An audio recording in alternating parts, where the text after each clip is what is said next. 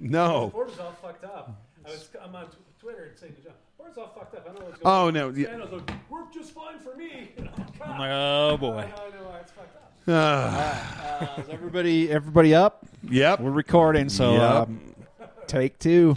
All right. Podcasting from the Sportique Studios, where the war of words has already begun. And we've only recorded twice now. This is the South Stands Denver Fancast. I'm Colin Daniels with producer Scott Stafford. Do It All sports reporter from the Colorado Springs Gazette Telegraph. And I gotta say, one sultry fella, Mr. Paul Klee. And your host, John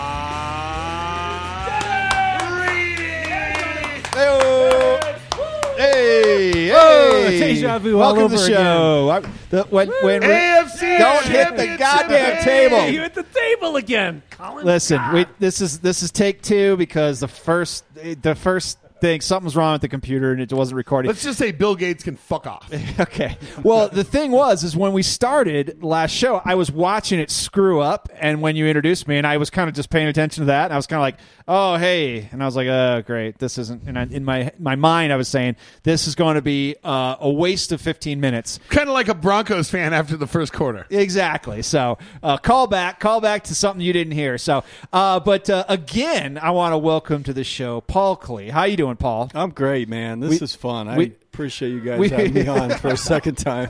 we we've all gotten to know each other real well now, waiting for this this uh, issue to be Lots of cleared up. hugs.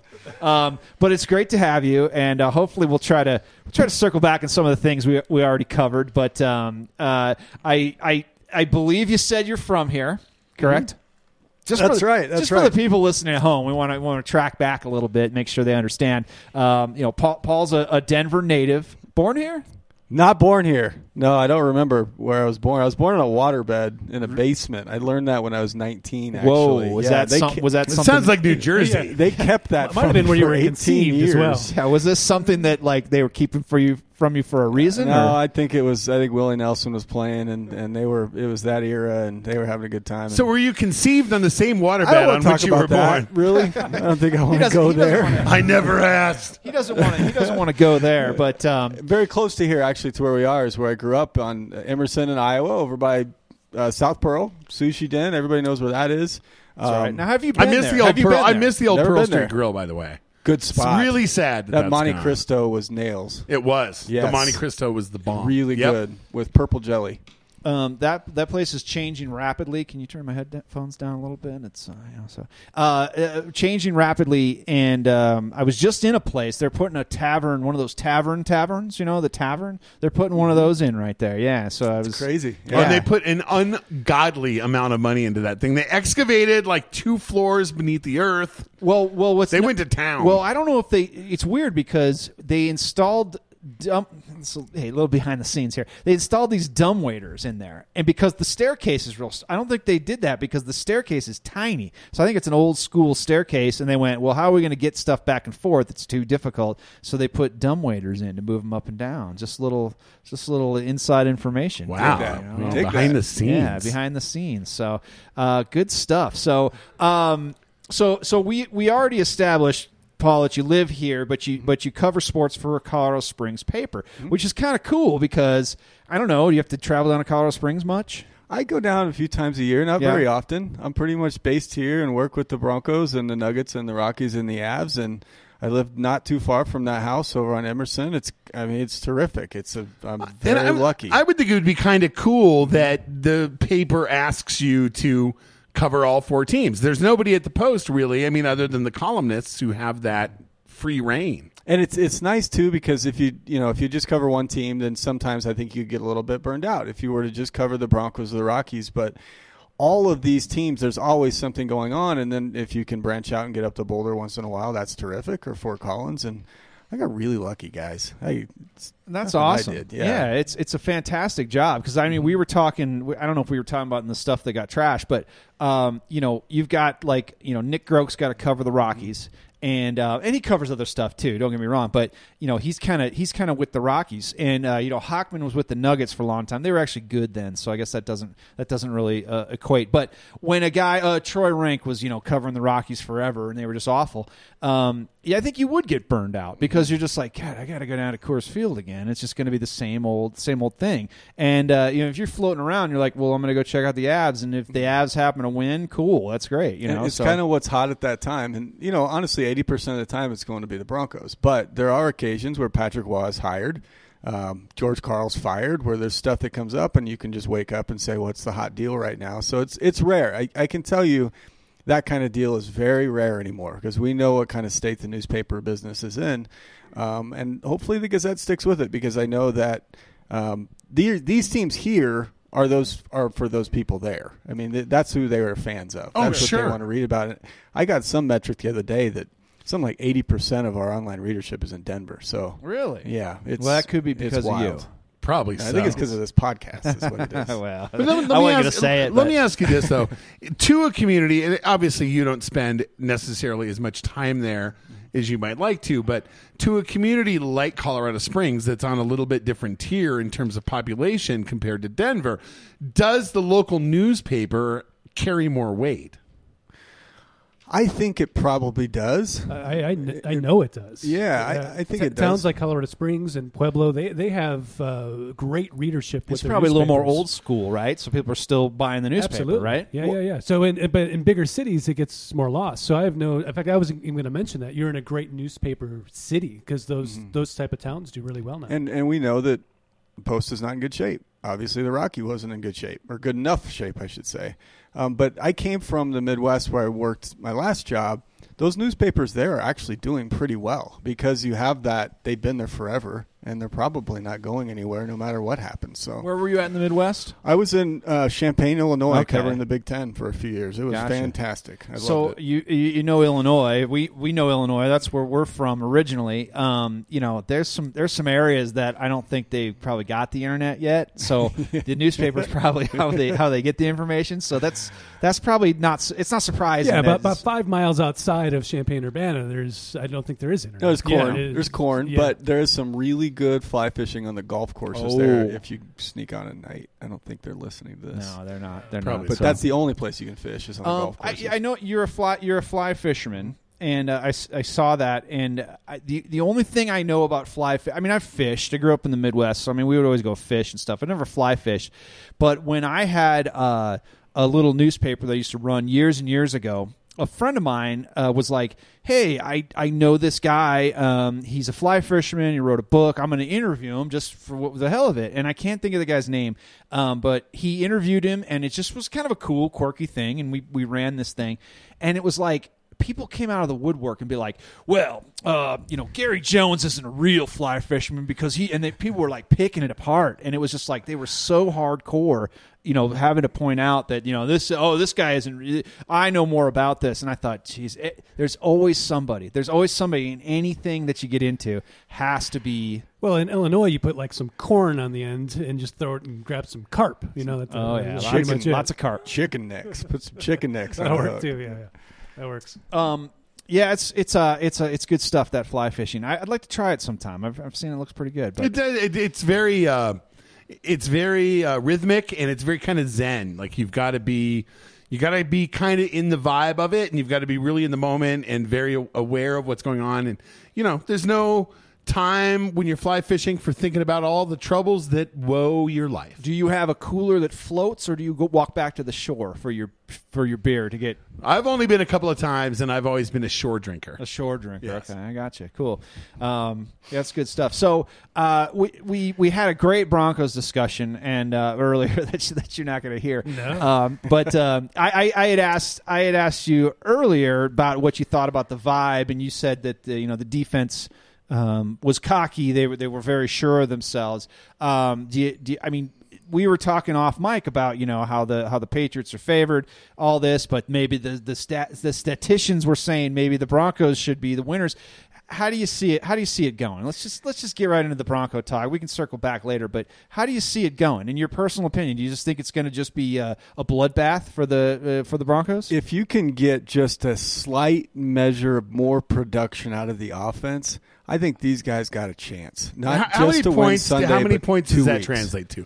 How many points do the Broncos have to win? 24. I think 24 is the magic number. And and 2 years ago when they went to a Super Bowl and got mugged in New Jersey, they had uh, they didn't give up more than they only needed to score 24 points during that run. And I I don't think that's going to be different not only this week but the next in 2 weeks from after this Sunday in the Super Bowl.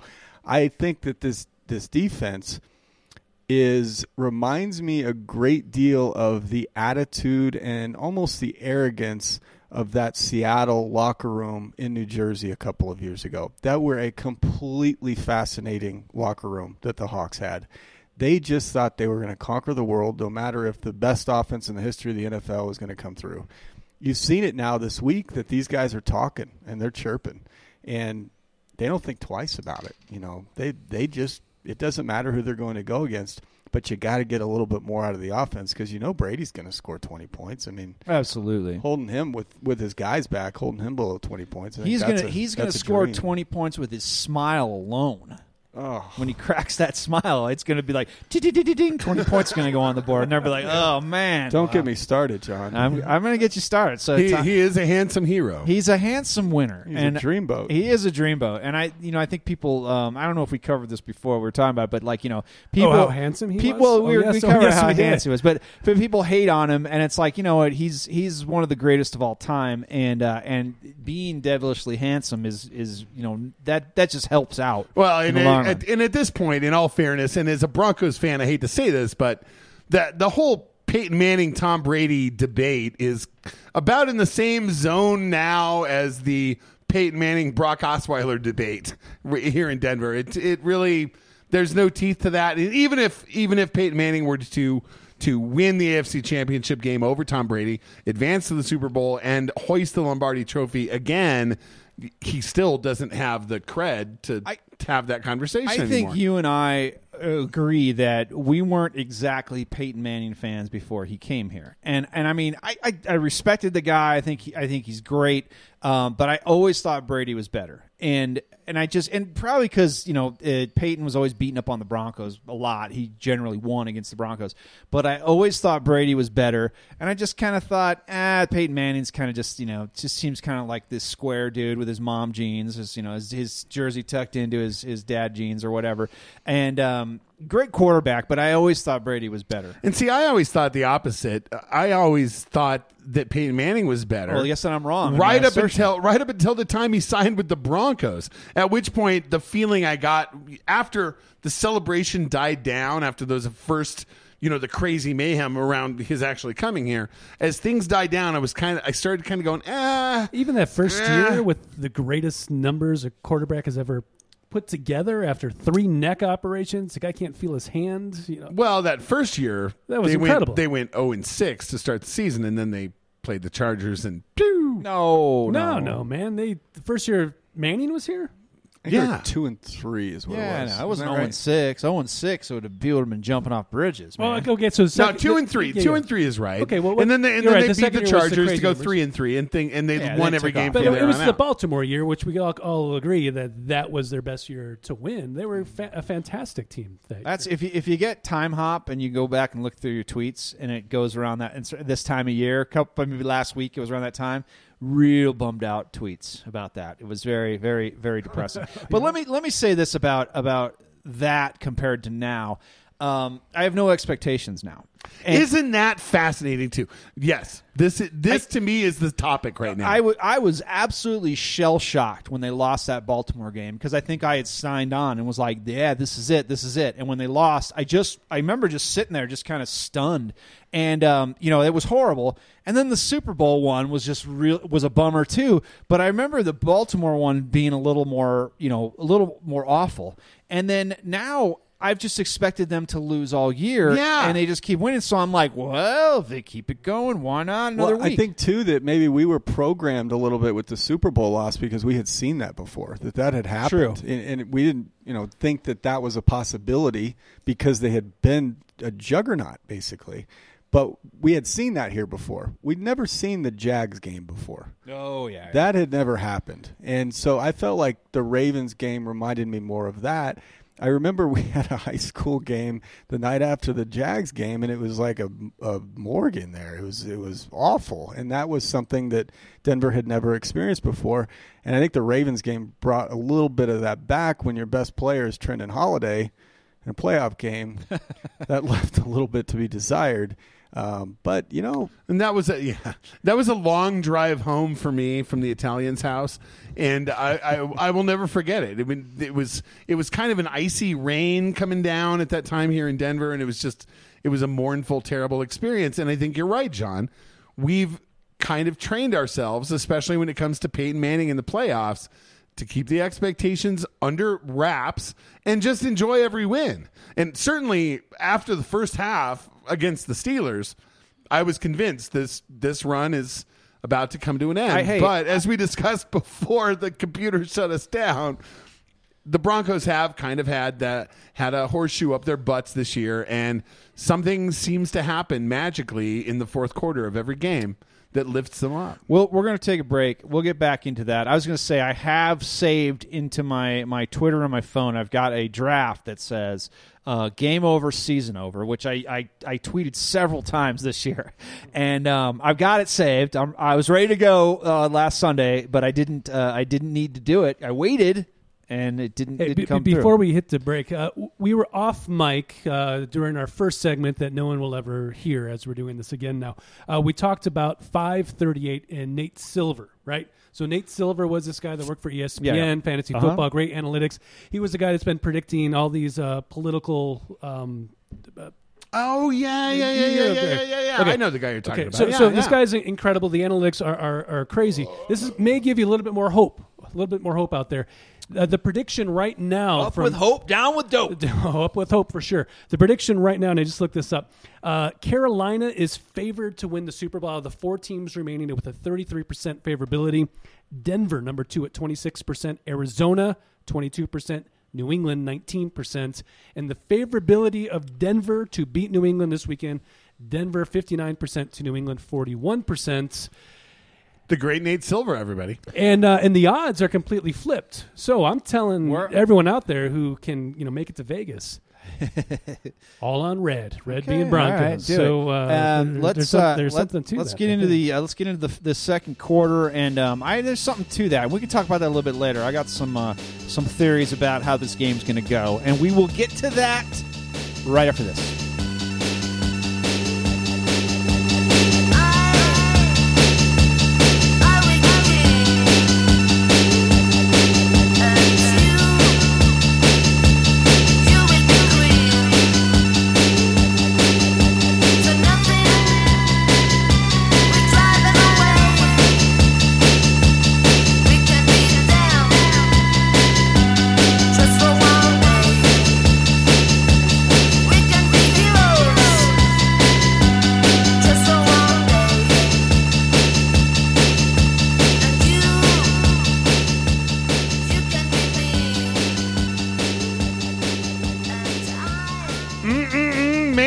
Everybody. I'm talking about cast iron grates for your grill at home.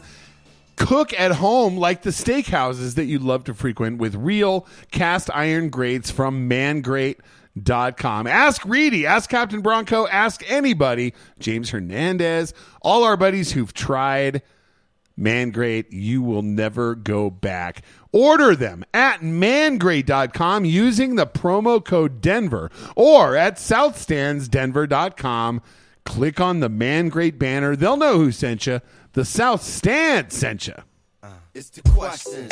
It's the questions, boy. It's the questions. It's the questions. Come on, the questions.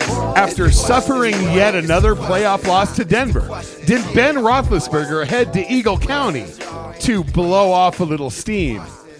Does Big Ben love to unwind with some old Bill Cosby records? Have the Kansas City Chiefs defrauded more Midwesterners than a Nigerian prince? Did the Chiefs carefully select their team colors to easily conceal ketchup and mustard stains? Would Chiefs fans travel even better if the airlines had more seatbelt extenders? Do Titan fans consider the hiring of Mularkey hogwash? When Eddie Lacy heard that the Patriots linebacker Jerod Mayo had been placed on IR, did it make him crave some mayo? Are this year's Denver Broncos only one convincing win away from having one convincing win? Will the Broncos' game plan against the Patriots be bore them to death? Does Chris Harris Jr. hit Rob Gronkowski in his knees because he's too short to hit him in the balls? Just in case, does Tom Brady deflate Gronk's balls before every game? Does Bill Belichick secretly love coming to Colorado because the high elevation makes the goats bleed out slower? Has the Broncos' rivalry with the Patriots reached the point where Elway may marry one of their cheerleaders? Were the Cleveland Cavaliers honoring Dr. Martin Luther King last night when they got killed? you have questions. We have answers. SouthStandsDenver.com, Colorado's finest internet sports talk since 1971.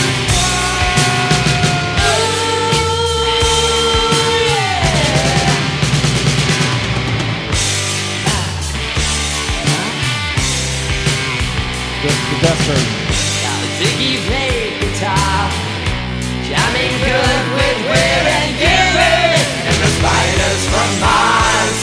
He played it left hand. I've been known to jam good with Waylon Gilly. Um, what a version. What a version. Oh, I love this man. This is my favorite. Oh, it's so good. Yeah. yeah. As we were discussing off mic, I, I, I can't stop listening to Bowie. Like I just can't stop. I, I don't- and it happens, right, when you're mourning a great artist like Bowie. So, uh, so for this fun uh, fan cast, I'm going to be playing some covers of Bowie, and this is, of course, Bauhaus. And those who wore uh, eyeliner and lipstick in high school, like Colin, would know that. Yes. Yes. And uh, yeah, this is probably my favorite version of uh, Yes, good old Peter Murphy. Uh, the, the, the best. The gothiest of the goth guys. Yeah, pretty much. Yeah, him and uh, what, David J. Uh, I, I think Be- I think Bela Lugosi's dead pretty well. Um, Pretty Good well fun. clenched Good it. fun. I, I just want to look that over because I, I something jarred my, my my memory and I was just trying to trying to remember, but Was it the Belichick goats thing? That's the one that got me. Before that, yeah. Yeah. Yeah, wou- wouldn't it bleed faster at higher altitude? 'Cause No, the no, blood no, is because thinner? there's less external pressure on the okay. blood Got it, vessels, so got they, they bleed out more slowly. Well, That's don't good you to know. don't you Good to want the goat's blood to come out in a big gush and a thing so you can then you can pour it over the virgin's breasts? No, you want to because it depends. I mean, Bill wants to slow that in, that experience down. He likes to savor it. I, I get Yeah. that. Yeah, This I took a understand. turn. Yeah, it did.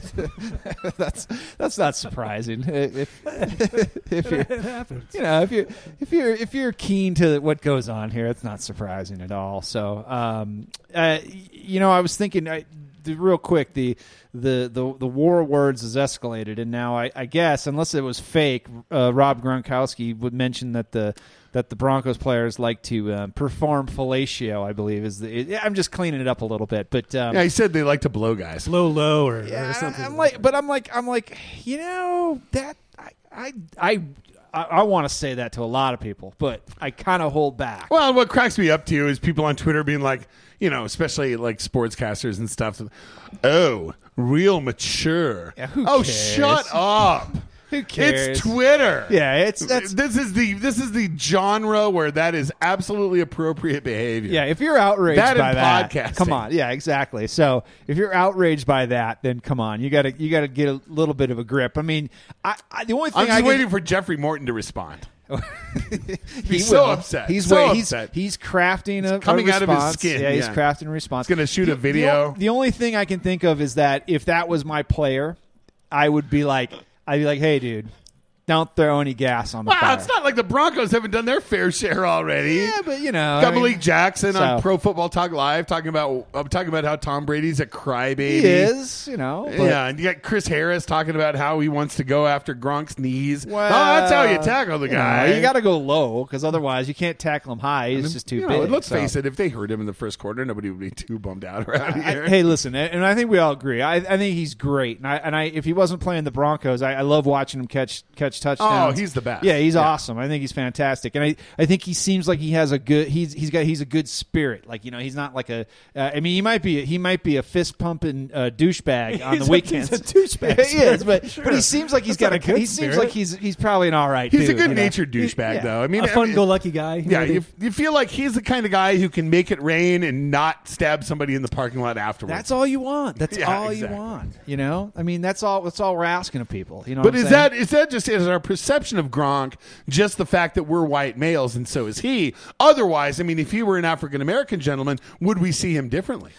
Uh, it's a good point because I always get that thing, uh, you know, with with you know with Cam Newton. Everyone's always like, you know, they, you either love Cam Newton or you're like, oh, I just said he's just dancing and he's you know he's celebrating and jiving out there. yeah, and it's like it's like is that? I mean, and you know, you look at it and you're like, you know, the guy's having a good time. When he was running around and he pulled that banner down and he was just like pumping people up, I'd do the same thing. I would do the same exact thing he he did, and I don't see anything wrong with it. And you saw when they were scoring touchdowns somebody would grab that ball and they'd give it to a kid and you'd see the happy kid in the stands. That's great entertainment and that's what it's all about. Let me ask you this though. Okay, while we're on the subject, and and I don't want to belabor it, but let's touch on it. Eh, eh, Okay, we were all, we all remember uh, Rush Limbaugh's famous comments years ago about a black quarterback, and I want to ask you in all sincerity, when you're watching National Football League games. Do you perceive a black quarterback differently? And do you perceive the behavior of a Cam Newton maybe perhaps somewhat differently than you would if you were a white player? I, I guess I don't see I don't see him I mean of course you see a visual difference, but I don't and this is me, I just it doesn't really it doesn't really register, you know. I only Um, ask because I know there's a perception that Cam's behavior is is perceived a certain way by the white population because they're racist. Because they they expect a different a different a quarterback to act a certain way, and he acts more like an excited wide receiver than he does a quarterback. I, I guess when you see Cam Newton, you see a, a, a large black man playing quarterback, you automatically think he's, Very well, I He's, he's going to run. he's going to run. He's he's a, he's a runner. Blah blah blah. He's not the he's not the He's the mobile, mobile, he's mobile. and Um, well spoken. but well spoken's very very key. But um, I guess you don't. Um, people who get bummed out by that just haven't quite registered that maybe the world has changed yet, and the world is is constantly changing. Do you know what I mean? Yeah, So- I think I can follow and your vibe. and I think that maybe they're not racist. They just haven't quite grasped that they're they're looking at the future and they haven't quite come to terms with that. Paul, sorry, we've just been we've just been yammering on. Um, do, I don't mind. Do you do you hate uh, Cam Newton's crazy antics? I don't. I think winning is the is what changes perceptions in a lot of ways. If he wasn't winning at the rate that he is, he'd probably have more criticism Well, than he already has. I think that's what shapes our perception of guys. I mean, Gronk is Gronk is entirely unstoppable. There is nothing ah. that you can do with him. Absolutely nothing. And I I felt that way about Antonio Brown a couple of weeks ago. That I thought he was the best offensive player the Broncos have faced in three years. That dude, that dude is unbelievable because he's doing it against an All-Pro corner and just shredding him. You schooled him. Yeah, he did, and we haven't seen that done against Chris Harris. I, I what I like about Gronk is it doesn't seem to be fake with him because he acts the same way uh, when he's out with beautiful Brady at the club as he does on the Brady. as he does on the field. You know, that there's not a lot of fake there. I, he's a real guy, and I would, or at least I'm, that's my perception. I don't know him personally. Wish I did. I'd have a couple of beers with him, Oh yeah, you would. but Brady too, and a couple of sure. ladies. I would have a feeling you could not have a beer Yeah. with Rob Gronkowski and not have a couple of ladies at the table. I might help him out. The best thing department. about being with beautiful Brady and hanging uh-huh. with him is that he's already taken. So all the ladies you'd have first crack at because he'd be like, "Sorry, ladies, I'm taking, but here's my friend Paul." You're screwed with Gronk because he's taking. Oh them all. yeah, he's taking, he's, he's picking them all up True. under his arms and carrying them off to his love. That's nest. all I think we ask of these guys. It's like this war of words that we're talking about with Antonio Smith and Brandon Marshall and Malik Jackson. They backed it up. You know, that's how good they've been. That they feel that they're at the level where they can say something, and I don't think it's fake. That's really how they feel. I wish more guys were like that. Yeah, I, I can dig it. Um, yeah, I just think people, you know, I, you you mentioned the the winning, and that's very important because I remember a couple years ago, it might have been that fir- it might have been that first season with Manning, and um, and he threw like whatever three four picks. They're getting they're getting housed, right? And Von Miller's out there dancing, and I was just like, why is he dancing? I was like, that's just such bullshit. And and people got all over me because they're like, oh dude you just don't understand. I'm like i don't care who it is. You're losing. You're getting you're getting crushed and you're out there dancing. There's no reason to dance. If when when he when he uh when they got that sack and they and they and Roethlisberger Roethlisberger coughed with the ball he went and danced in the end zone dance away my man because you know what you just salted the game away Yeah, if you're down three touchdowns with Don't- five minutes don't to go in dance. the fourth quarter, don't dance. Don't dance. Don't dance. Although Cam- Cam Brandon Newton- Brandon Perna pointed out an interesting thing today on his little podcast thingy, you should look for it. That's good Broncos. Hmm. Um, Von actually, it was debatable whether or not Ba- Big Ben had fumbled the ball on that play, and Von dropped the ball at the one yard line. He never crossed into he, the yeah end he zone. did yeah because i think they they were Now they had dead. blown it dead, and so it ended up being inconsequential. But if you're Von Miller in that situation, you're not counting on it being inconsequential. He has You've been make practicing that dance more than anything else that's happened at Dove Valley. He has been working on that constantly. The during the warm ups the other day, I watched I watched that guy for 15 minutes, and I think he did it three different times just to show uh, three different guys what he was working on. Wow. And I like that about him. You know, he's got a chicken Uh, for i think he could i Th- think there he was could a point- concentrate on playing a little there was a more, but- point in the and and I don't mean this in a He's got a chicken farm. negative way with with Emmanuel Sanders, who I think has flown way into the radar. I mean, this For guy years. has been a revelation the last couple of years. He is so good. But the the only thing he's done, and since he's been in Denver, it was in the Colts game in Indianapolis, and they were down big in that first half, and he caught the touchdown. And there was a little bit of hot dog and showboat and whatever. And I was thinking, yeah, I don't know if you need to do that necessarily right now. And I I think it's a good point that you're if you're in a spot like Von was the other day, dance away, man. Oh yeah, because you know what? Yeah, you just punched your ticket, and so you're down not? in the south stands in front of uh, front of that crew, and it was perfect for him. He got to do his dance, He loves his dance. especially at home too. That Atlanta game, it was in Atlanta, and there he is. right, there he is right. dancing. It's like no, no, no, no, no. And that's the thing. So Cam, coming back to Cam Newton, you know he's doing his thing. He's doing his Superman. He's he's you know uh, he's he's doing the the dab, which is like a weed reference, Yeah, right? yeah, it is. Yeah, yeah. and, a- uh, which is which is hilarious. It's, it's an extra. Yeah, you got buy dabs at the dispensary Yeah. this year, and if um, uh, someone told me, John, Uh, yes, uh, s- yes, someone someone told me uh, that it's very highly concentrated uh, weed, and you you have to light it from the And it bottom, you- and, and it makes you makes you cough, and that's really why- super, yeah, super hot. so that's yeah. why America's been taken over by basically when someone does a big bong hit. That's essentially what they're doing. so right, right. good- There was a couple them. years ago when these guys played at Carolina, and Von got to him, I think, three Oh, or yeah, yeah. four times, Yeah. and did the Superman, Superman. in Carolina, Yep. which kind of set off his his dance routine. Well, uh, I'm sure he won't forget that if they meet. In You the know what Super I've Bowl. noticed a lot of as far as uh, dancing goes. It seems like whenever there's a first down, they people dance. They really want to show they got a first down. There's a bunch of dancing going on, and that seems somewhat Well, new. even Do do even uh, even the coaches do it. If it's a big first down, don't you? If you if you it doesn't if matter You, though. if, If, you if get a Cody big one- Latimer catches a first down, it, it's guaranteed he is doing the Yeah, big old should- tomahawk. Well, he doesn't. He doesn't catch many first downs. So let's just, let's just I'm be just clear. but like anyone. But- It- It- but I, I think if it's big, go ahead, point, whatever. But then, like in that game on Sunday, they they made a couple. down. They made You know, a couple even a stops. touchdown, They made a a couple stops, but the game wasn't over, and they were they were everyone was starting to celebrate. And I was like, anyway, that's the old white guy in me. I, maybe it is, you know. Stop but, dancing, No, I, you- I, Get dude, but my again, lawn. as as as as our guest has has agreed, if you're if you've just won the game and things are looking good, go start spinning in a circle like the Three Stooges. I don't care what you do.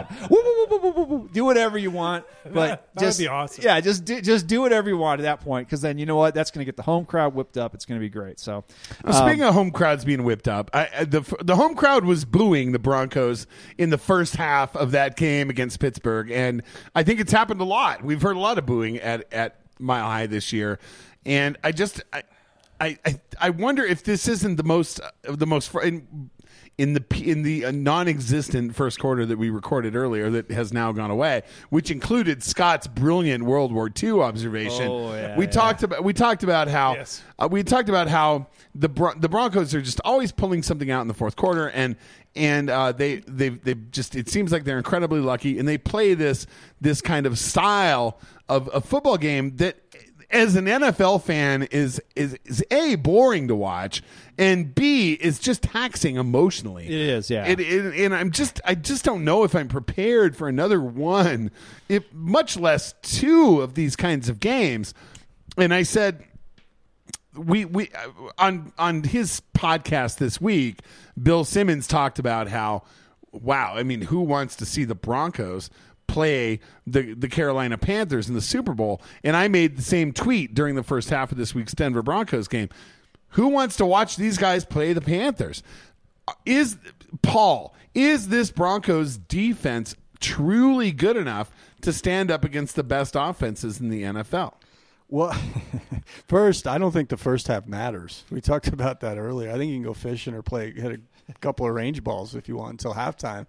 If they lose, the first half didn't matter. The Raiders game here, they kicked a bunch of field goals. Raiders came back. If they win, like in the Chargers game or the Steelers this past week, first half really didn't matter. It's all about the third and fourth quarter. Is it good enough? I think it is if you get past beautiful Brady, because the two offenses on the other side. Arizona would be a problem. Carolina, I think they're the best team in the NFL, but I don't think it's a terrible matchup for the Broncos. And when those lines came out, the Super Bowl bet- betting lines came out today. I think it was like three and a half against for each that Carolina or Arizona would be favored against the Broncos by three and a half points. It's not that big a deal. I mean, they were ten point underdogs against the Packers back in '97, double digit underdogs at least.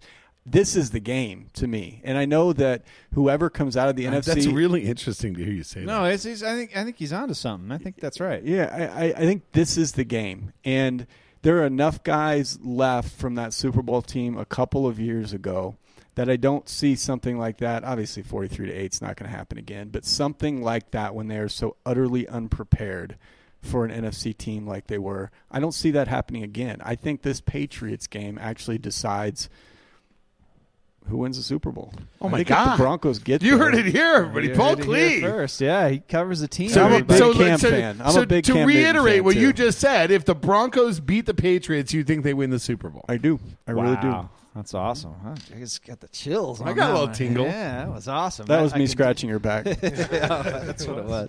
Uh, that's great, and uh, I, I like to hear that stuff. So, uh, hey, let's get into the second uh, the second half. I got I got. You brought up a point about about booing, and I want to talk about fans, and I want to tie it into the Nuggets, and I want to tie it into Stupid sports fans, in general. Um, so let's get into the second half. Before we do, do either does anyone here know this band or the song? Sounds like the Cure. Very good. You know the song. Oh, I heard. Uh, yeah, because I heard the do do do, and it sounded like Robert Smith. Yeah, so it's Young Americans. The Cure doing Young Americans. Good. I'm good. Take a break.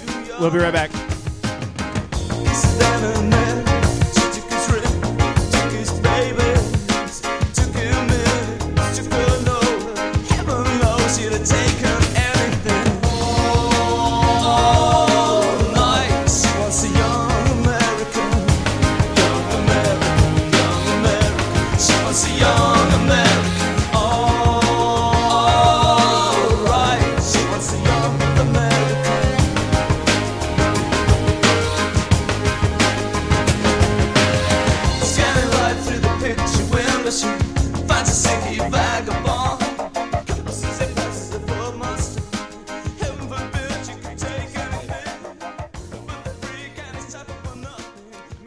Springtime is right around the corner, which means that right now is the time to get into Sportique scooters to take advantage of winter deals on genuine scooters like the Buddy 50 and the Roughhouse and Kymco's like the Super 850 and 150.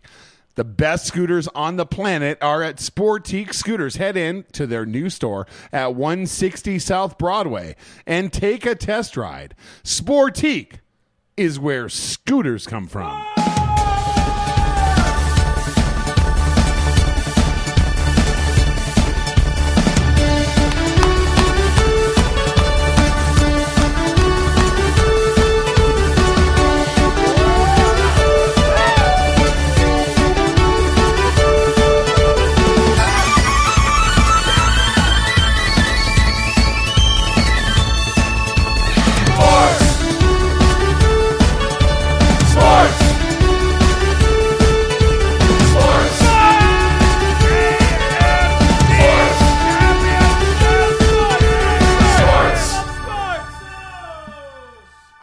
That's our thing. We've done that forever. We've done that ever since we've done this this show. Never Um, gets old. Well, I'm saying like You're now- saying it gets old. Well, I'm just saying now, like people yelling sports is kind of like it's Oh kind of yeah, it passe. kind of got ubiquitous. Yeah. yeah, it's kind of a thing people do. So I'm wondering maybe maybe needs to be retired. Porn. na, na, na, na. I love sports. Porn. You can't, you can't take you can't take sports away from I, me. you John. know, you, you can't do that. Take take prize my sports happen. from my cold dead hands. Scott says. right.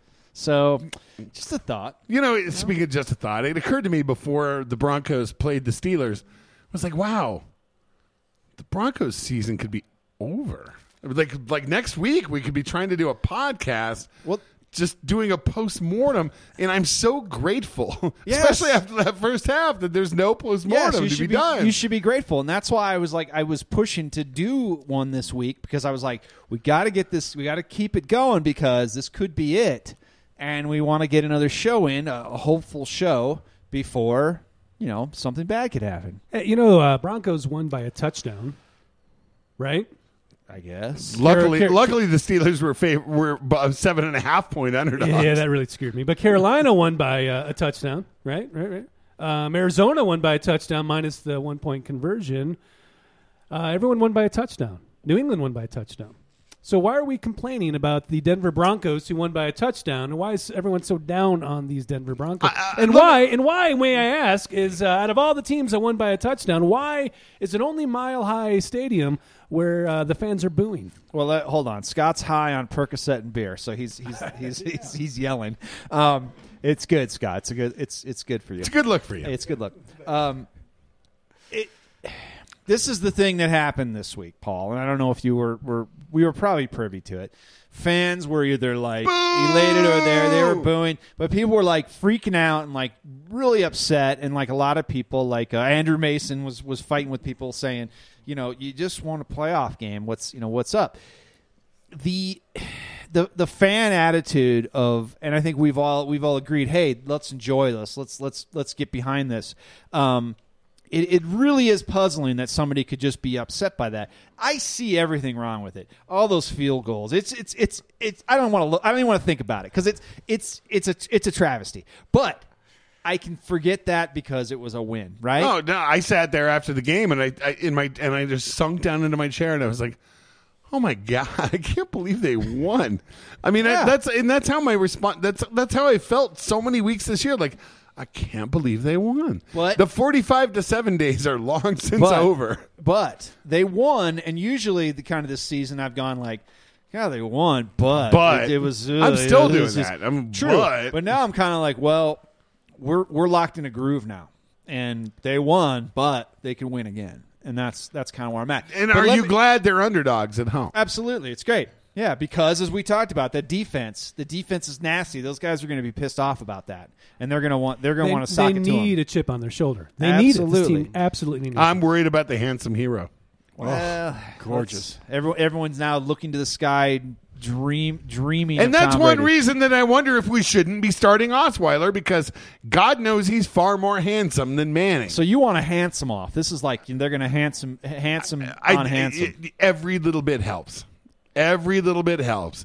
If he can stand there and and and compete for the the attention of the lady fans as much as Brady. But Peyton's got that weather girl thing going. True, true. I know who Kathy Sabine will be rooting the for. the weather girls. It's raining men. Is that what you're talking about? Do you have that? Can we listen to that little raining men? It's raining men's. Tom Brady. if I could Paul. learn tomorrow that one that among Peyton Manning's conquests, he could list Kathy Sabine. Hmm. I would I would feel much better about them. You'd get down and get down on a knee and, and, and swear fealty to I, him. would- I would whatever. Tebow to him. I'm pretty sure Kathy is a one quarterback man. Listen, Paul, when you see the fans booing, when you see the fans reacting in kind of irrational ways, obviously it's it's fan behavior. We've seen it all the time. Uh, do you do you do you feel it's a little like is it is it a bit much? Do you think people should just shut up, and enjoy it, or do you think you think um, there's something to it? I think because I go to so many Nuggets games, I think the apathy is a lot worse. Oh, well, yeah. let's- let- so if if they didn't, if it didn't bother them, that's probably worse. But uh, you had to. I wondered going into this season how Mile High was going to react to a team that leans so heavily on its defense because it's not how Denver is programmed. No. It we're we're accustomed to forty five to seven, like you were saying.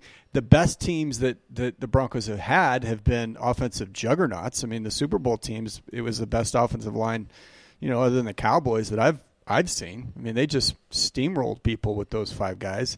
So this isn't uh, this isn't a football community that gravitates toward defense because it it really hasn't been there for any length of time. This is very different, I think, than what we're used to. So that kind of makes sense.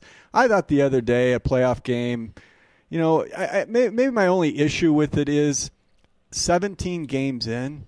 You got to know this is how it works. Yeah, yeah. Why, why is this a surprise? Yeah, and and and I, and I get it. I mean, we got used to those big scores, but it's going to happen again Sunday. It's going to be five minutes left, and it's whoever has the ball is going to win. I mean, I really do believe that. If if beautiful Brady has the ball with five minutes left, big trouble. You know, if you go to I'm just gonna overtime, fall over. I'm just gonna fall over on the floor and pass out. I And think. well, on the other hand, I, on the other hand, I wonder how much time Peyton Manning has spent thinking about what the possibilities hold for him in this in this opportunity. And let's face it, nobody's certain that his career will be over at the end of this season. A lot of people speculate that he'll play for Houston or whatever other team in the, probably in the AFC. But the the idea that he has gotten this close. I mean, he is two games away.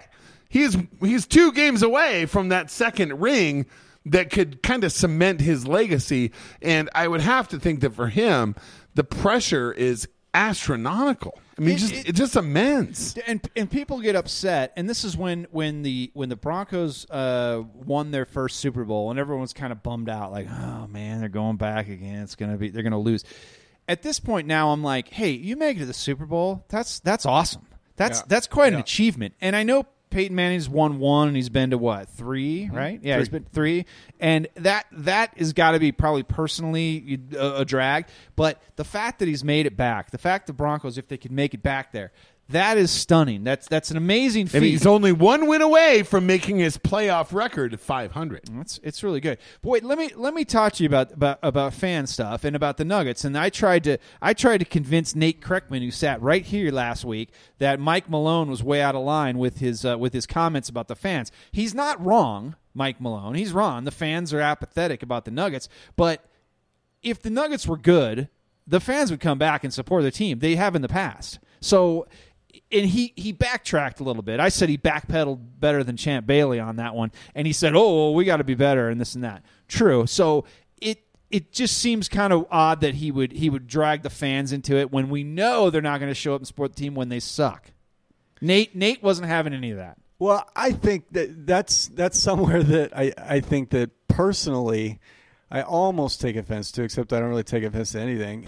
and the, it's that the idea that Nuggets fans don't care and they've never cared. Well, that's just not true. It- Yeah. In 12 13, you were 14th in attendance in the NBA, and the teams directly ahead of you were the Celtics, the Spurs, and the Thunder.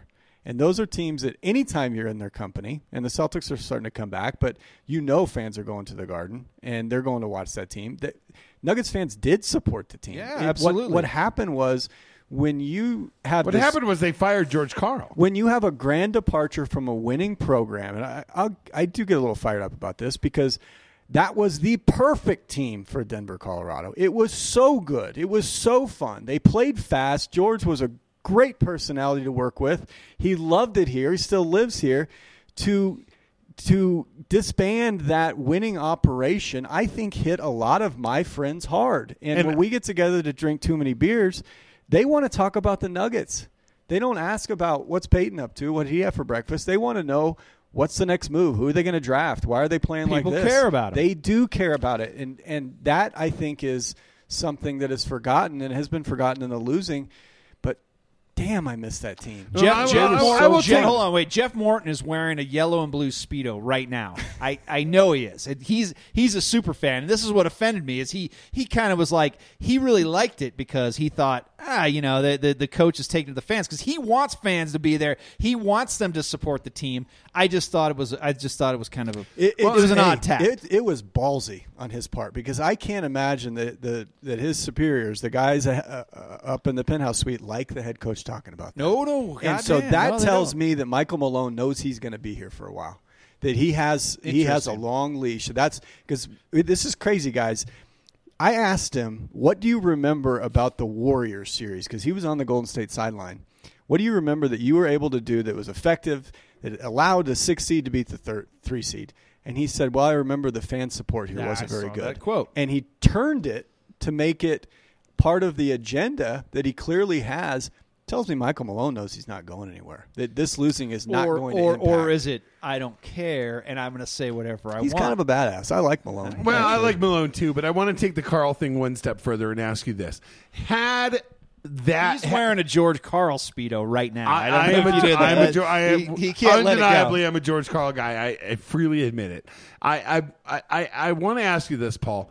Had the Nuggets not changed horses midstream after a decade in the playoffs, um, and the Coach of the Year award awarded that very year, um, the fact that the LA Lakers and the Houston Rockets and other Western Conference teams that were very, very strong at the time have shown some weakness and shown the opportunity to be, to be overtaken over the last couple of seasons.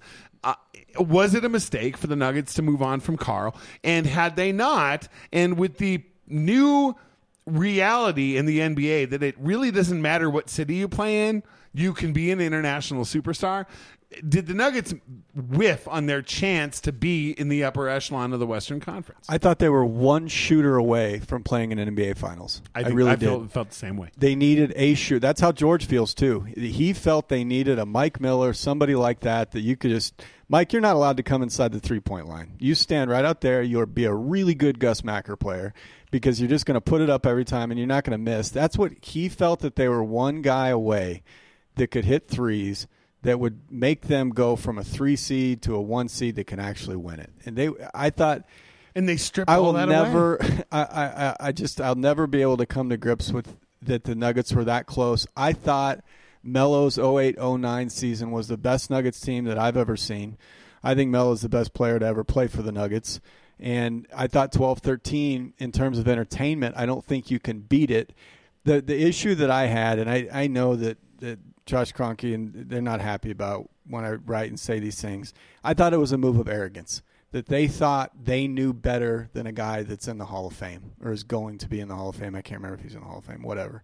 That they knew how to build a championship team better than he did. And if you're a, a, college walk on, doesn't qualify you to be someone who makes that decision. And they've taken 10 steps back now. I do think they're heading in the right direction. I love that Tim Connelly got a contract extension. If you're going to draft three consecutive guys that are 19 years old, 20 years old, and 21 years old, you've got to let that guy see it through. And that's what Tim did. So they are heading in a promising direction. But man, that team was fun. And I, I, I miss watching action ball over there. It was a blast. Yes, it was, but but you say they're going in the right direction, and that and that's a good thing. As long as a team, and this is coming But back. that's to, after five years of not going the right know, direction, which was a bad This is coming, coming back to the Broncos. You want to know a team's at least going to compete or is going to compete soon, and if they're not, then there's no bit, there's no reason to pay attention to it, which probably describes another team in town. Um, that we won't mention for another couple months because they're they're not uh, they're in the news a little bit. Party Colorado- deck, party the, deck, the, party the, deck. Colo- the Colorado Rockies. Which, by the way, we're going to go to the party deck to go see the hockey game, Oh, right? yeah, it's yeah, okay. Yeah, yeah, yeah, yeah. on the uh, on the party deck at the So, party. so which one are we going to? Are we going to the? Well, here's the deal. Let me ask we- Paul we- what he thinks. Um, so uh, we, you have to buy the for the for the outdoor game. You have to buy. You had to buy two sets of tickets. Okay. And so you get the alumni game, and then you get the regular game. Um, the, That alumni game looks awesome. What do you think the way. hotter ticket's going to be? When's the DUCC game? That is, I believe, before the alumni game. I think. I would do the I would do the DU game and then I would do the alumni game if you can squeeze those You think together. so? I do. I think that weekend's going to be a blast. Well, here's but the- I would go to see the DUCC well, I game think first. the deal is is the that alumni game is on Friday Yeah. and and then the the other game is on Saturday. I don't know when they're playing it, but do you really want to be outside on a Friday night in February at Coors Field? On the party deck, of course you do, John. Oh yeah. Oh yeah. There's enough, maybe enough whiskey in the world can do that. But let me let me figure out what people want to buy because I'm going to sell one set of them. Is what I'm getting at. Uh, my guess is the alumni game proves to be the hotter ticket in You Denver. think so? That that that's my feeling. And I, when I asked my wife, I posed the same question to my wife Okay. after. The, I think we talked about this two shows ago. I posed the same question. and She said, "Who's in the alumni game?" And I read the list. and All she- the guys. She was like, "Oh, oh, oh, oh that's the hotter. Ti- that's the hotter so? ticket." Yeah. Okay, well that, that I'm going to think about it once I get him because I want to sell one set to pay for the one set and then have a, maybe maybe a few shekels left over to buy a couple shots of whiskey. You which, know what I'm saying? Which era was better? Was it the Broncos Super Bowl teams or was it the Avalanche's Stanley Cup? teams? Oh, Wow, the Broncos. I think the Broncos. let's go with Yeah, the Broncos. Broncos for sure.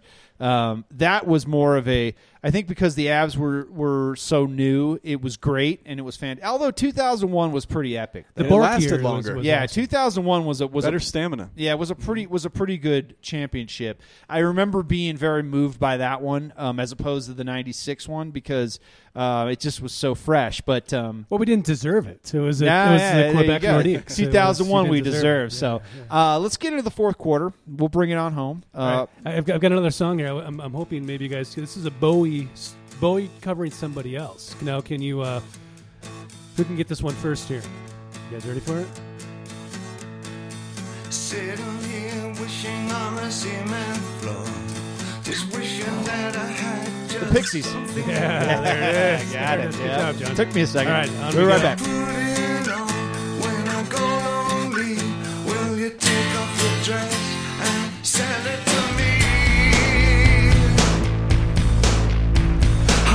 your kiss and then I miss your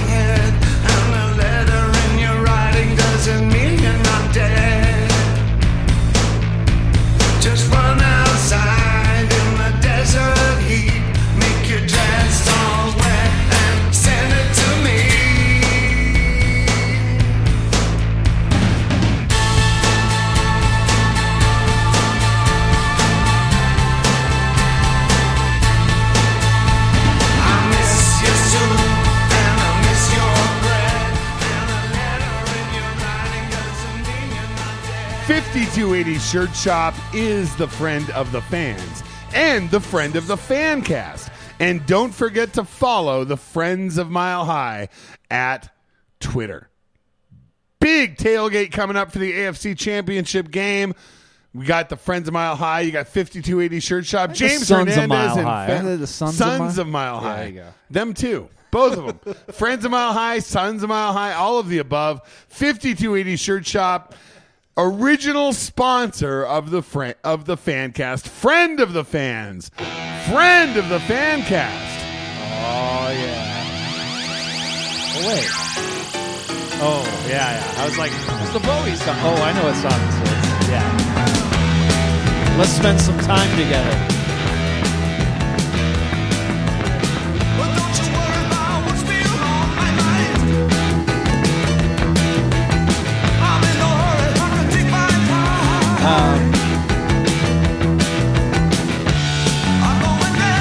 There. I like how Bowie sings this line way better than how Jagger did. famously, when the uh, when the Stones performed this on Ed Sullivan, let's spend some time, spend some time together.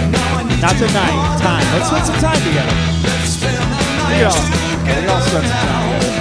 Um, didn't Ed Sullivan also ask the Doors to say, um, uh, the- the- yeah, I Who? can't remember. Who? The Doors. There was another. Oh, he said, Um, um, you mean you mean the second most overrated uh, band of the '60s and '70s? dare you. I Uh, love the uh, Doors. the most overrated was the Eagles.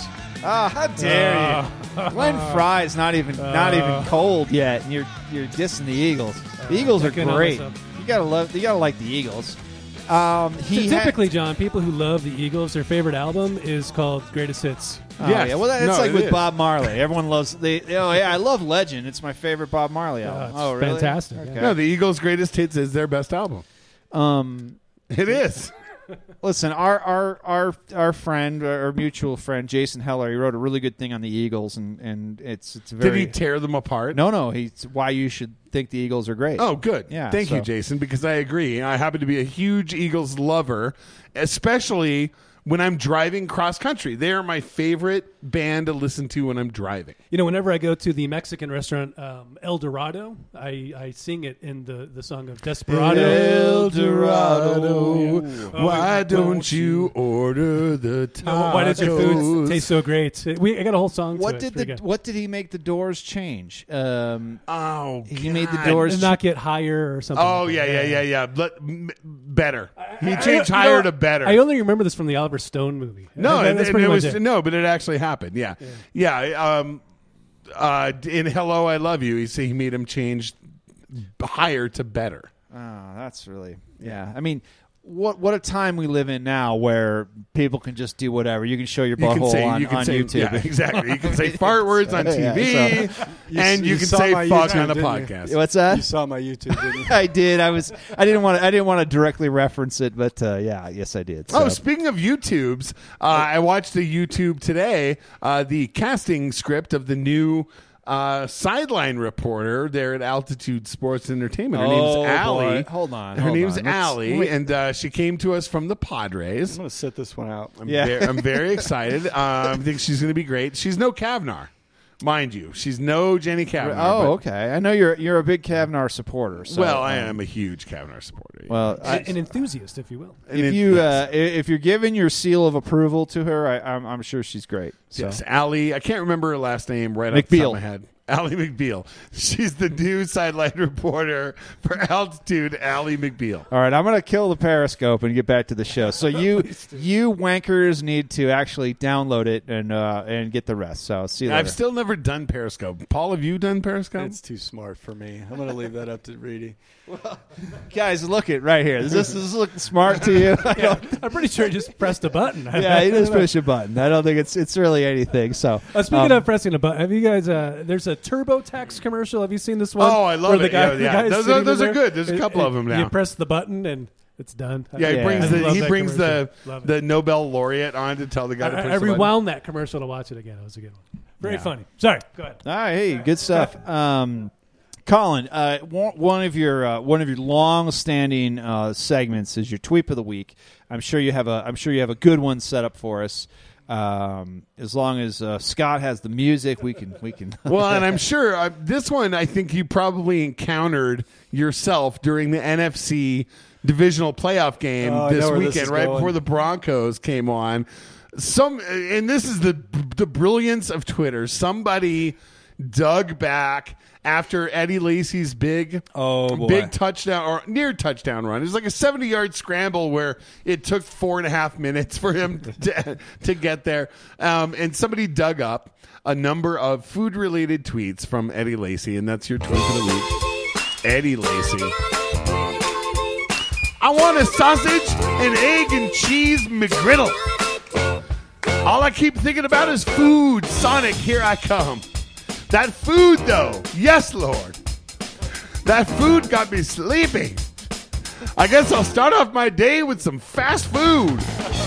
These are all actual tweets from Eddie Lacy. What we were like, we were like, Red very racist. I was, I, no, it's like, I was like, oh, he's not that fat. Come on, why, why is, does he look fat? I was like, well, how could he be that fat? He's an NFL player. Yeah, he looks pretty He's fat. really fat. Uh, made it to the crib, about to get this food and watch Unknown. In my apartment, pack up my things. Who would be so nice as to offer to bring me some food? We'll do moose stuff for the food. Eating my ass off in here, knowing I'm supposed to be losing weight. Been eating gummy bears the last 30 minutes. I want to point out, he said posta. P O S S E D D A. Be losing weight. I'm about to I'm about to go get some China food. China food, yeah. This China food I'm about to get dough.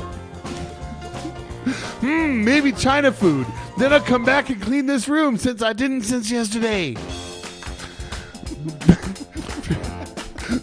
Off to get some China food, then back to the crib for the night. Uh, that's Eddie Lacy. He loves food and uh, great running back. This is specifically Great talent. China food. It's Oh uh, my god! And, Wow. and and you know, and I was seeing And really, those- honestly, hats off to whoever went back and dug those up. I mean, some of these go back like three, four years. Yeah, and I and I and I saw that, and I was just like, "Oh yeah, that guy is huge. He he must eat all the time.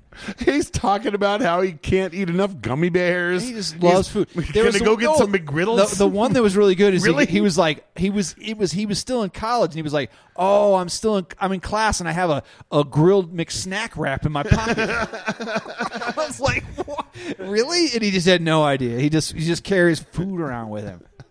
So it's great. fan. It was You never fantastic. know. He did, It yeah, was you never so- know. know. Yeah, it you was never know. so damn entertaining Yeah. during that Packers game. people are just people were just rifling these off one after the other That- after the other. you know other. what that's like? If you have a grilled McSnack wrap or whatever the hell it was in your pocket, that's like like an alcoholic who's hiding bottles of booze around the house because they want. That's true. And then, and then you, Yeah. you just stumble on it and go, "Ooh, bottle of vodka," and you're like, "Ooh, McSnack I mean, wrap." this wasn't a grilled chicken kale salad. no, no, definitely not. So, I mean, you know, it- listen, super talented guy, obviously really good. If if he's eating like that, that's why he's that's why he's up and down. You know what?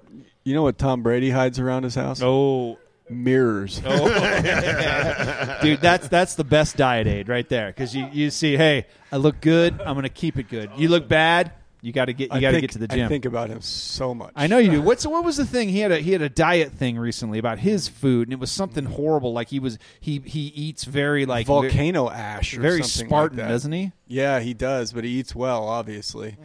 if you've seen him lately. Listen, I'm all into eating well. I, I like eating well, and I also like eating bad, and uh, you know, drinking a couple Coors Lights. That's that's always good. But that's too much. That's too much junk food. Hey, isn't Monte Ball with the Patriots now? oh, he is. I think, or maybe he's on the practice squad. now that would be maybe? just like Belichick to totally make a Monte Ball And they just- centric They just game lost plan. Jerod Mayo, so they have a roster spot. What if Monte Ball shows Oh. Could up happen. someday? Can happen. I'm intrigued by the fact that they have Steven Jackson, but I haven't seen a whole lot of action out of Jackson. But and you won't. He's like he's like he's like forty seven. speaking of action, I like the the nickname for the for the new Cleveland Browns head coach. Not huge action, Jackson. Huge action. huge action, Huge action. Sounds the same. Two totally different things. not a bad hire. And and you know, and I and I said this the other day. I was like, you know, about the theme of like people being be upset because oh God, the Broncos won a won a playoff game and now they're going to the AFC Championship. They're awful. You could be a Titans fan. You could be a Oh Titans fan. God! Did you see today? There's some talk that the NFL may force an ownership change in Tennessee. Like there's some debate as to whether they should force an ownership change. And That'll the same, never happen. and the same thing has been happening in the NBA with the 76ers. That, that that is not something you ever want to see happen to your own No, franchise. no, that's terrible. And and you know, and like the Titans have you know some uh, Marcus Mariota, whatever. They got some good players. They they could be decent if they had actually somebody pulling the strings.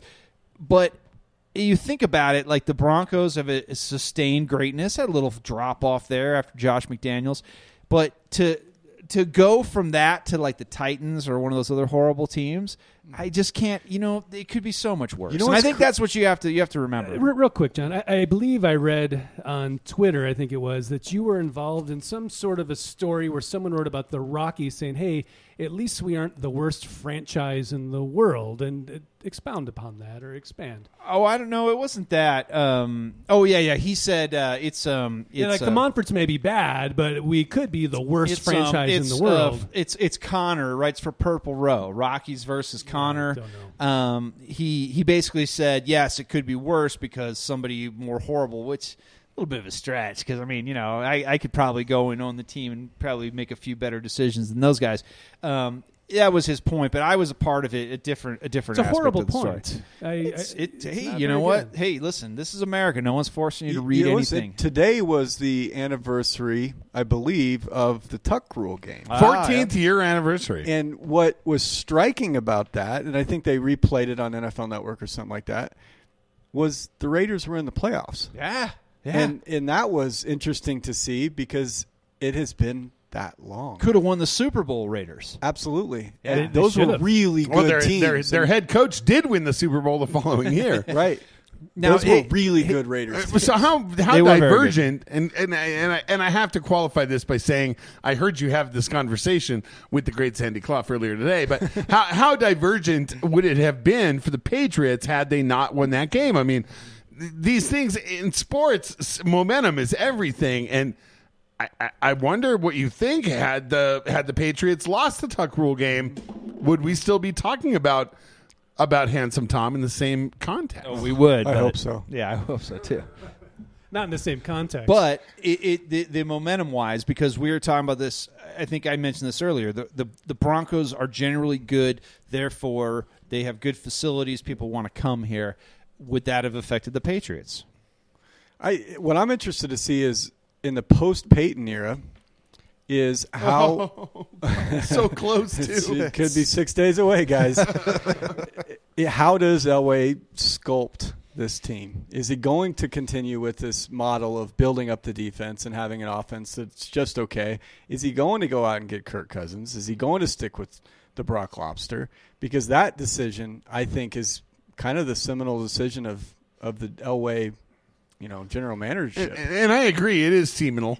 Um, but but I, I, my theory is that the Broncos will bring in a veteran quarterback, maybe not on the level of a Kirk Cousins, but somebody who can at least push Brock in training camp next season, and we'll see if he has the opportunity to start over that quarterback. But it, as we were discussing earlier, if he has, if he commands a salary that precludes them from not starting him, he may not be back here. If if you have a good defense, you want to keep that up. Obviously, the the offense. C.J. Anderson is a is a very good running back, and when he has those flashes of brilliance, he looks really good. Um, obviously, if they the offensive line is in good shape, and he had the end of last year, he was just dominating. He's very good, so you can try to piecemeal the offense and try to build it back up, but obviously keep the defense going. I don't think it's a question of being like, well, the defense is going to be good, the offense is going to be crappy. I think they can keep, they can improve that next year, and and then have a, have a much more solid team. It, it's it's totally possible. I, I do you think Elway is the guy that can do it? Because I know a lot of people are like Elway doesn't know what he's doing.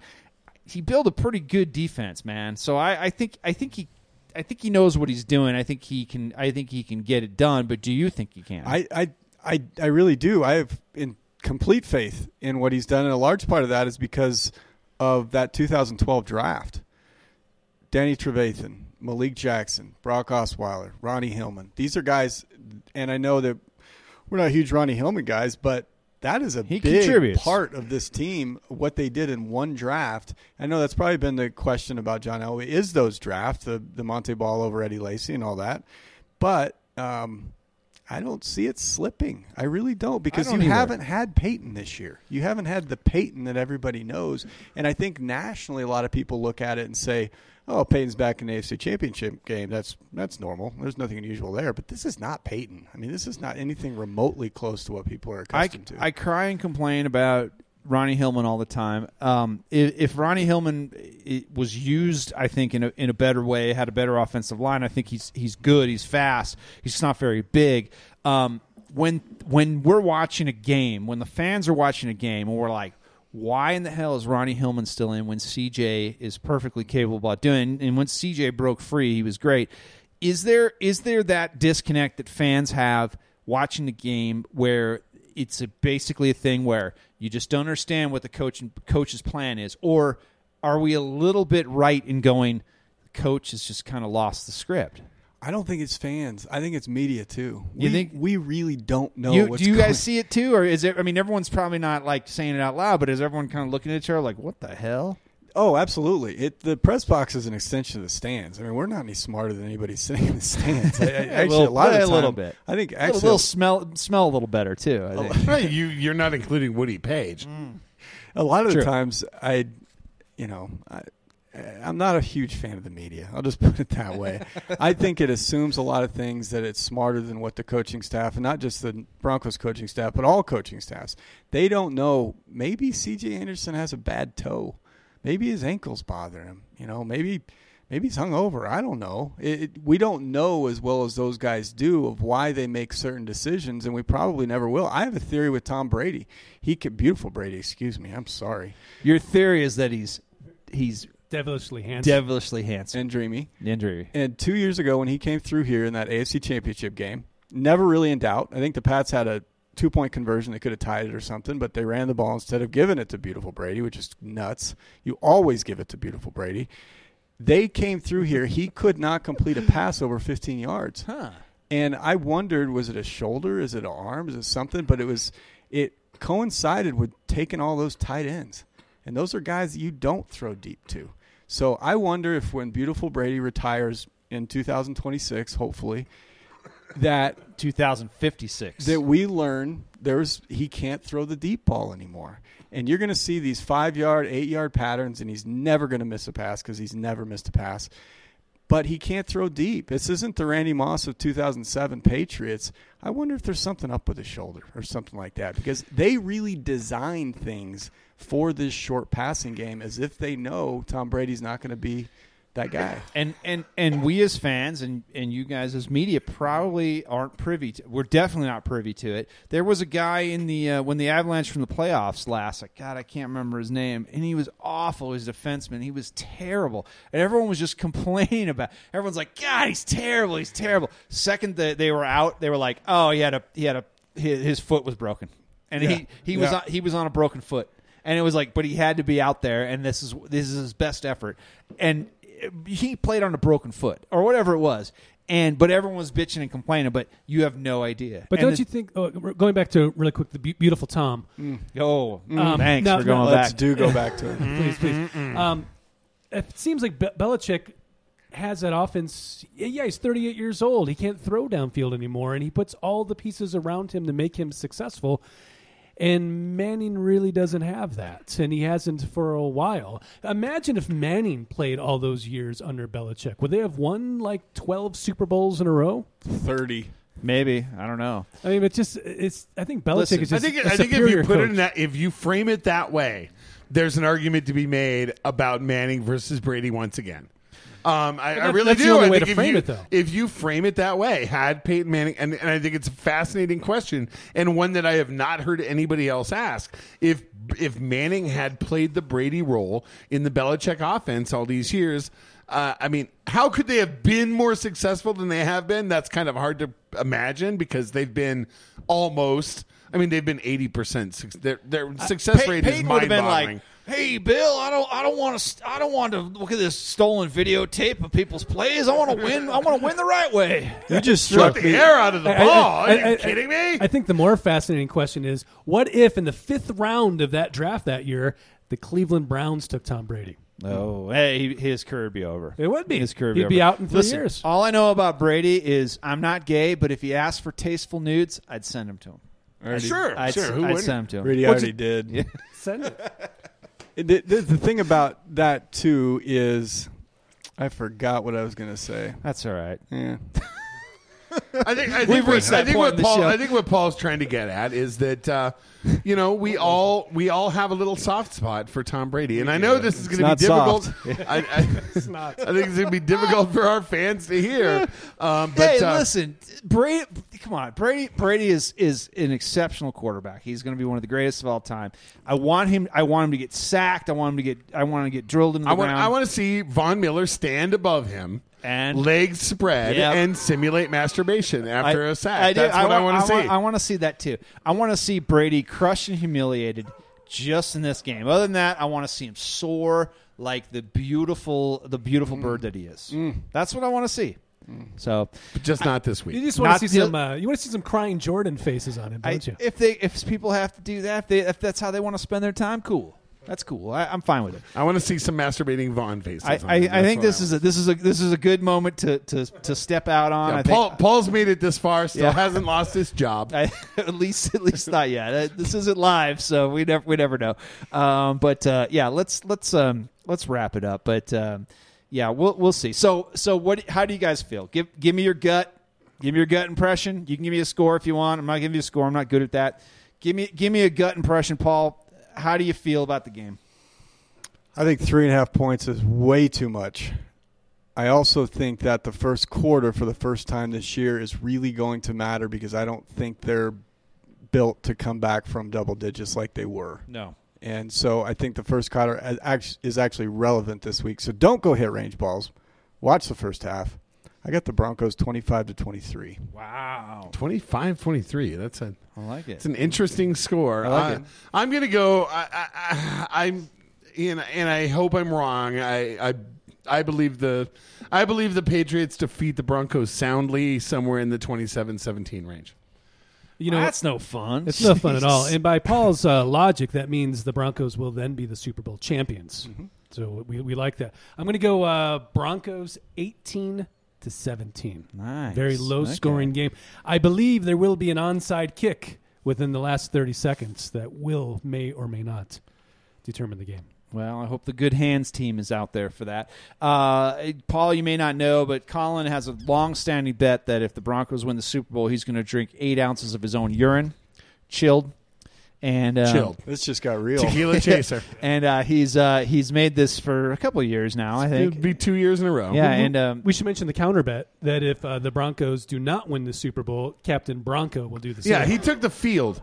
That- that's how that's how bad of a wagerer he That's a terrible wager. Yeah, yeah, but he took the entire playoff field against the Broncos to drink eight ounces of his own urine. So He- the odds are tapped. far stronger. he wanted all of us to to do it in his mouth too. I don't know. We were like, he was like, he said, "I can I be there?" And I and I and I was like, yeah, "That's what you want." I, geez, okay, cool, but uh, That's weird. amazing. Yeah, weird. But um, so so I I obviously I want the Broncos to win. I also want them to win because of the, the bet that Colin has to um has to uh, has to do.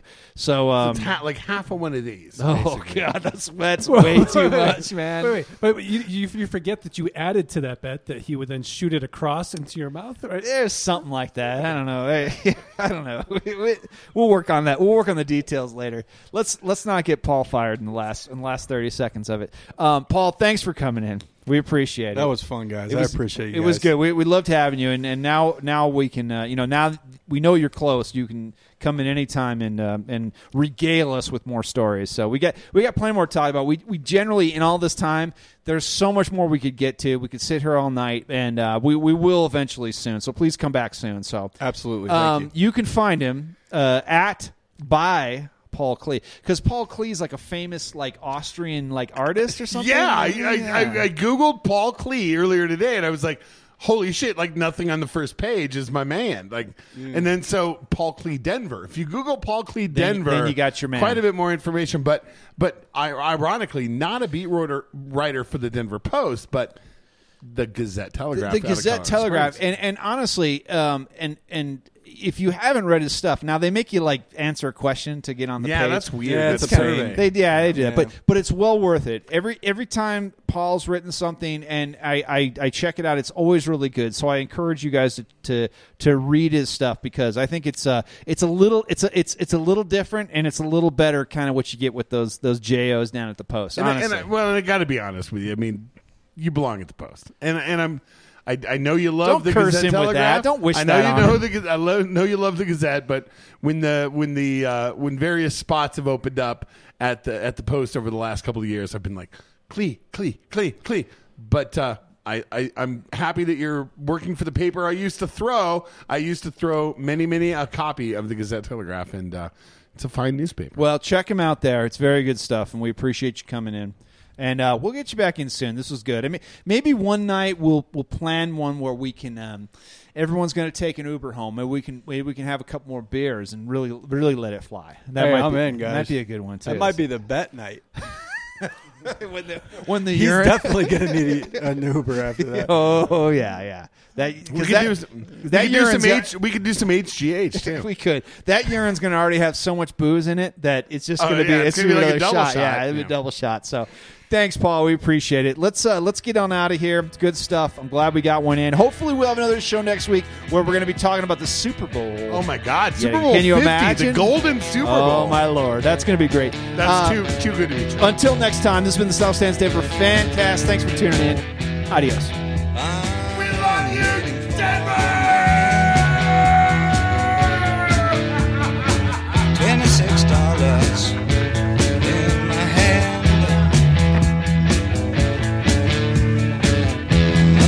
Lexington, one two five. So sick and dirty, more dead than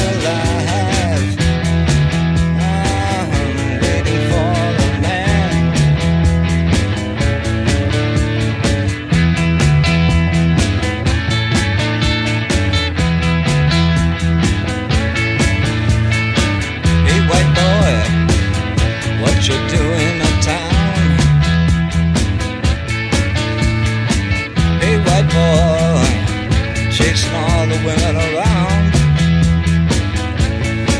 Mm. Oh, pardon me, son, now it swings to my mind. Well, I'm just looking for a good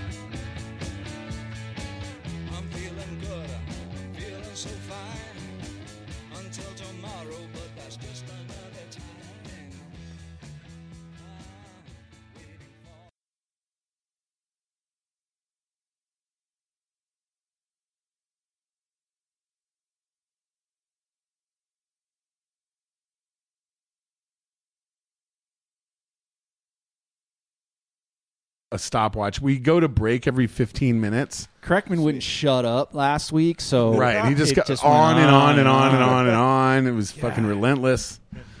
So. Oh, oh yeah. Oh, I need a popper. Yeah, right there in that Roscoe Vermouth box. You got a popper? I'm working on it, Scott. Somewhere. Oh, he Here we too- go. I need one. You don't need one. He doesn't need a popper. Oh, got some.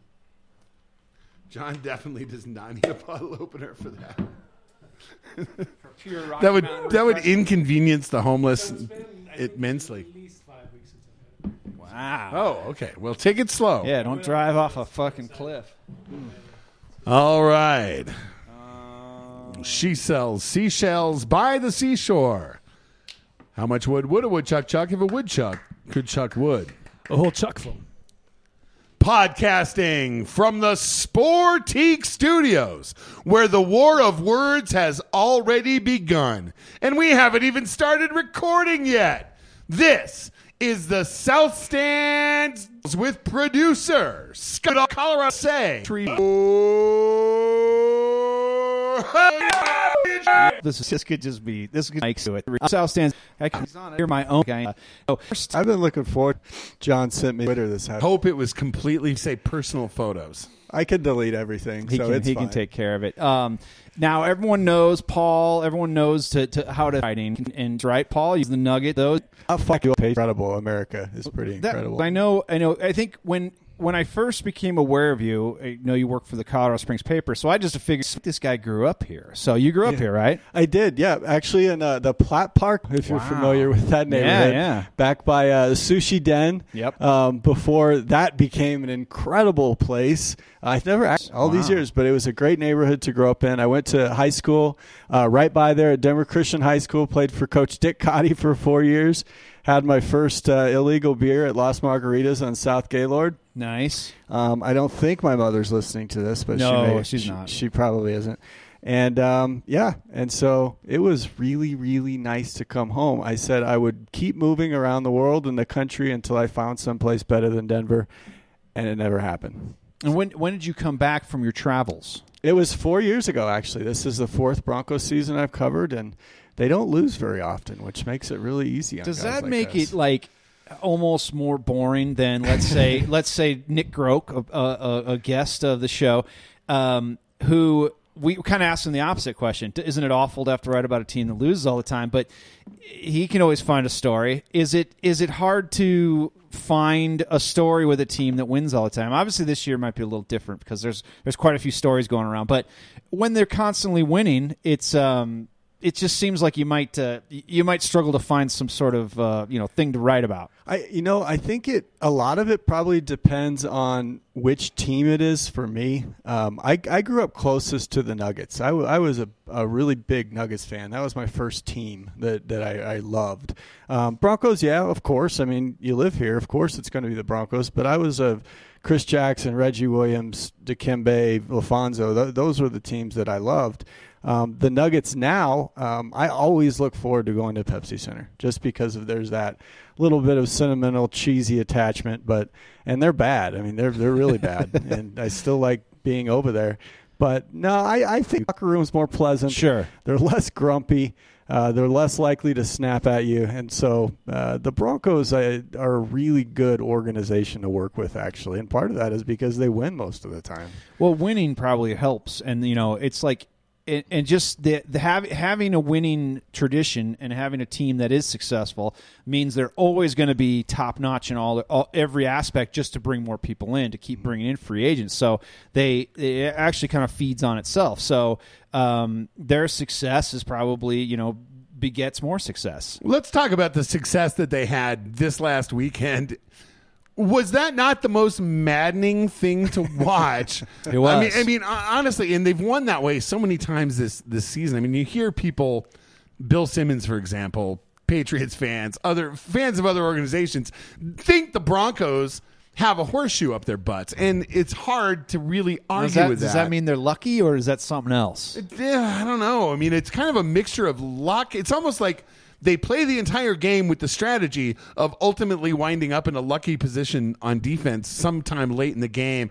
I mean, how many times has that f- critical fourth quarter turnover slash scoring drive Broncos? It really is as maddening a way to watch a football game as you could possibly ask any team for. And as Broncos fans, that's kind of the way we are. It's kind of throwback. It's kind of nostalgic. I mean, the last few years, that's not been the kind of Broncos team we've watched at all. I mean, they've lost big and big moments, but for the most part, throughout the season, they've kind of handled teams. So this, like, barely getting by kind of way of going on all the way to the AFC Championship game, I think is kind of mind blowing, really.